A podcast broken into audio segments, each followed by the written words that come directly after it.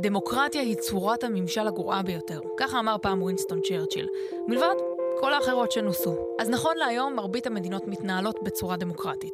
ועדיין, יש מקומות שבהן הדיקטטורה כאן כדי להישאר. אתם על מעבר לים, אני מאיה רכלין, והפעם נעבור בין המקומות שכבר זמן רב נמצאים בשליטה בלתי מעורערת. למשל אריתריאה. מאז המדינה קיבלה עצמאות ואיסאיאס אפוארקי נבחר להיות הנשיא, עברו 25 שנים. אבל כנראה שאלו היו הבחירות הדמוקרטיות הראשונות והאחרונות במדינה לשנים הקרובות.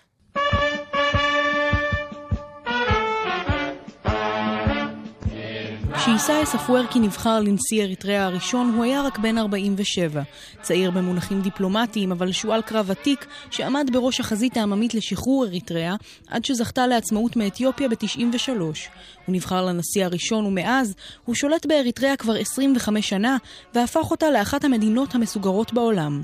נראה שכל עוד זה תלוי בו, הוא שם כדי להישאר. Maybe more, maybe more, who knows? We will wait for about three, four decades until we see genuine natural situations emerge in Eritrea. אתה אומר שיחלפו 40 שנה עד הבחירות הבאות? שואל המגיש ברשת אל-ג'זירה את הנשיא, והוא משיב, בעוד 30-40 שנה, אולי אפילו יותר. ואין פלא שהוא כל כך בטוח. אפוארקי תפר בשקדנות את המשטר באריתריאה למידותיו. כל עיתון או ביטאון שאינם ממשלתיים הוצאו אל מחוץ לחוק, וכל התארגנות פוליטית שאינה מטעם מפלגת השלטון נאסרה. המתנגדים לא הושמו בתאי כלא תת-קרקעיים, ורבים מהם מונו קשות. כשהוא הואשם בדיכוי האופוזיציה באריתריאה, השיב אפוארקי תשובה מדהימה. There was something of a crackdown against the opposition by the Eritreans, by your government in 2001. Journalists Never. Not at, no, not at all. Not at all. You are disinformed. There has never been any opposition in this country. המראיין טוען בפני הנשיא, הממשלה שלך דיכאה בנוקשות את האופוזיציה בשנת 2001. והוא משיב, לא נכון, אתה טועה, מעולם לא. מעולם לא הייתה באריתריאה אופוזיציה. אבל המציאות שרה שיר אחר. בשנה שעברה יצאה תנועת אופוזיציה שרירה וקיימת להפגין ברחובות אריתריאה, ונמחצה באלימות על ידי כוחות הנשיא. חלק ממשתתפי הקטטה בדרום תל אביב זוכים להרים את קולם לראשונה במדינה שבה לא יאסרו אם יעשו זאת. כל עוד המצב באריתריאה לא ישתנה, המחאות הללו הרחק בישראל עלולות להישאר הדרך היחידה שלהם למחות נגד הרודן האריתראי. גם בוונצואלה הגדרה דמוקרטיה לא ממש מחייבת. ניקולס מדורה אמנם נבחר ברוב קולות לנשיאות ונצואלה, אבל בואו נודה באמת, זה לא מאוד קשה כשאתה המתמודד היחיד.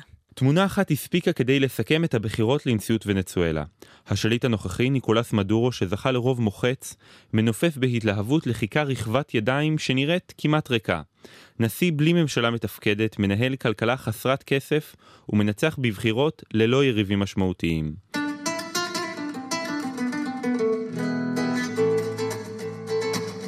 מדורו שמוטט את המדינה בעלת עתודות הנפט הגדולות בעולם נבחר לכהונה נוספת של שש שנים וזכה לאחוז ההצבעה הגבוה בהיסטוריה של ונצואלה.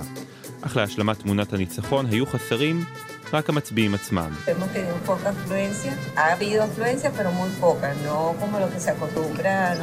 מתאמת מרכז ההצבעה בקרקס הסבירה, שיעורי ההצבעה היו נמוכים, רק מעטים הגיעו לקלפי בשונה מבחירות קודמות. ביחס אליהן, נחתך מספר המצביעים בכחצי, בעיקר בשל החלטת האופוזיציה להחרים את מה שהגדירו משחק מכור. Mira, para mí el día de hoy es un día, cualquier domingo, normal. הלילה יגיעו התוצאות ואנחנו כבר יודעים שהן יזויפו, אמרה תושבת ונצואלה, ואחר הוסיף, היום הזה לא שונה מכל יום ראשון אחר מבחינתי. כולם מבינים שעצוב להצביע כשאתה יודע מראש מי ינצח. וכדי להיות בטוח לחלוטין בניצחונו, אסר מדורו על שניים ממנהיגי האופוזיציה הבולטים להתמודד, והבטיח לתומכיו סיוע כלכלי. ואכן, כשהוכרזו התוצאות, הן לא הפתיעו איש. ניקולס מדורו מורוס con 5,823,728 votos.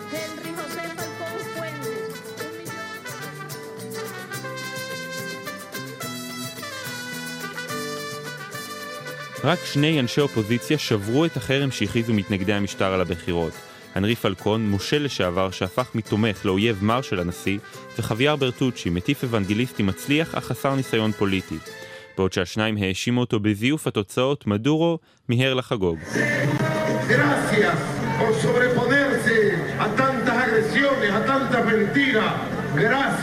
תודה שהתגברתם על תוקפנות ושקרים רבים כל כך, אמר מדורו לתומכיו והבהיר פעם נוספת מי לדעתו האשמה האמיתית בהעלאת האינפלציה ל-13,000 אחוזים, ומי אחראי לכך של-90 אחוזים מהאזרחים אין תקציב בסיסי למזון. Al propio imperio yo le digo, imperio, bájale dos, imperio gringo, bájale dos. No sé si entenderán. לאימפריה הלבנה, ארצות הברית, אני אומר, תירגעי, קרא מדורו. לא בטוח שהם יבינו, אבל הם חייבים להירגע. בכינוס מדינות אמריקה השבוע הן דחו את התוצאות ואיימו שיטילו על ונצואלה עיצומים נוספים. שר החוץ של ארגנטינה הצהיר בשם ארגון קבוצת לימה, המדינות החברות בוחנות עיצומים כלכליים, כספיים ופוליטיים נגד המשטר הרודני של מדורו.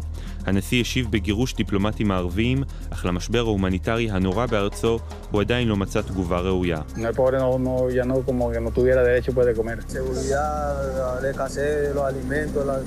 נדמה שהעניים איבדו את הזכות לאכול ואין ביטחון, מזון או תרופות הפכו כבר לתלונות מוכרות בוונצואלה. מדינה מתפקדת שניהול גרוע הוביל לקריסתה ועכשיו כבר מתקשה לראות את הדרך החוצה, לאחר שגזרה על עצמה עוד שש שנים של שלטון מדורו. מי חשב אי פעם שפו הדוב יכול להכעיס מישהו? אבל בסין מסתבר שהדובון, השמן הקטן והטיפשון הוא טאבו. למה? פשוט מאוד. יש מי שטענו שהוא מזכיר קצת יותר מדי במראה את נשיא סין, שי ג'ינגפינג. כשהקומיקאי ג'ון אוליבר צחק על ההשוואה, לא רק שהשם שלו נחסם באתרי האינטרנט בסין, אלא גם הגישה לתוכנית שלו ולאתר של רשת HBO כולה. I'm just a little black rain cloud hovering under the honey tree. לחלקנו, אם לא לרובנו, השיר הזה, ענן גשם שחור קטן, מעלה זיכרונות ילדות תמימים של צפייה בסרטי פועדוב. אבל יש לפחות איש אחד בעולם שלא ישמח, בלשון המעטה, להאזין לצלילים הנעימים של גיבור דיסני. Chinese authorities appear to have blocked HBO's website after the comedian John Oliver made fun of the country's president. לא אחר מנשיא סין שי ז'ינפינג חסם לאזרחיו את הגישה לאתר HBO. וזה לא הכל, משתמשים שחיפשו ברשת החברתית את השם ג'ון אוליבר, מגיש תוכנית הסאטירה האמריקנית של HBO, קיבלו הודעת שגיאה, לפיה ייתכן שהפוסט מפר חוקים ותקנות. כל זה בגלל סרטון בן 20 דקות שבו המגיש האנגלי לועג לשי ג'ינפינג. אבל יותר מהכל התעקש אוליבר ללחוץ על הנקודה הרגישה ביותר עבור נשיא סין, הדמיון שלו לפו הדוב.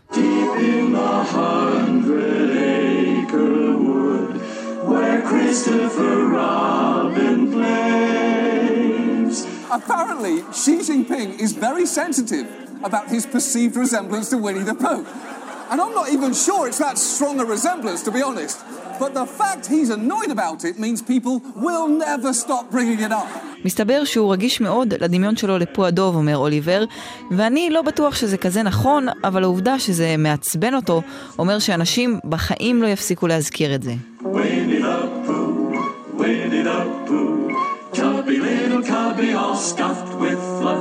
חוץ מהתייחסות לדמיון בין שי ג'ינפינג לדוב המצויר, דמיון שכל התייחסות אליו הוסרה מהרשתות החברתיות בסין, אוליבר מתח ביקורת על מצב זכויות האדם במדינה, וכינה את פעילות השלטון שם כזו שמתאימה לדיסטופיה.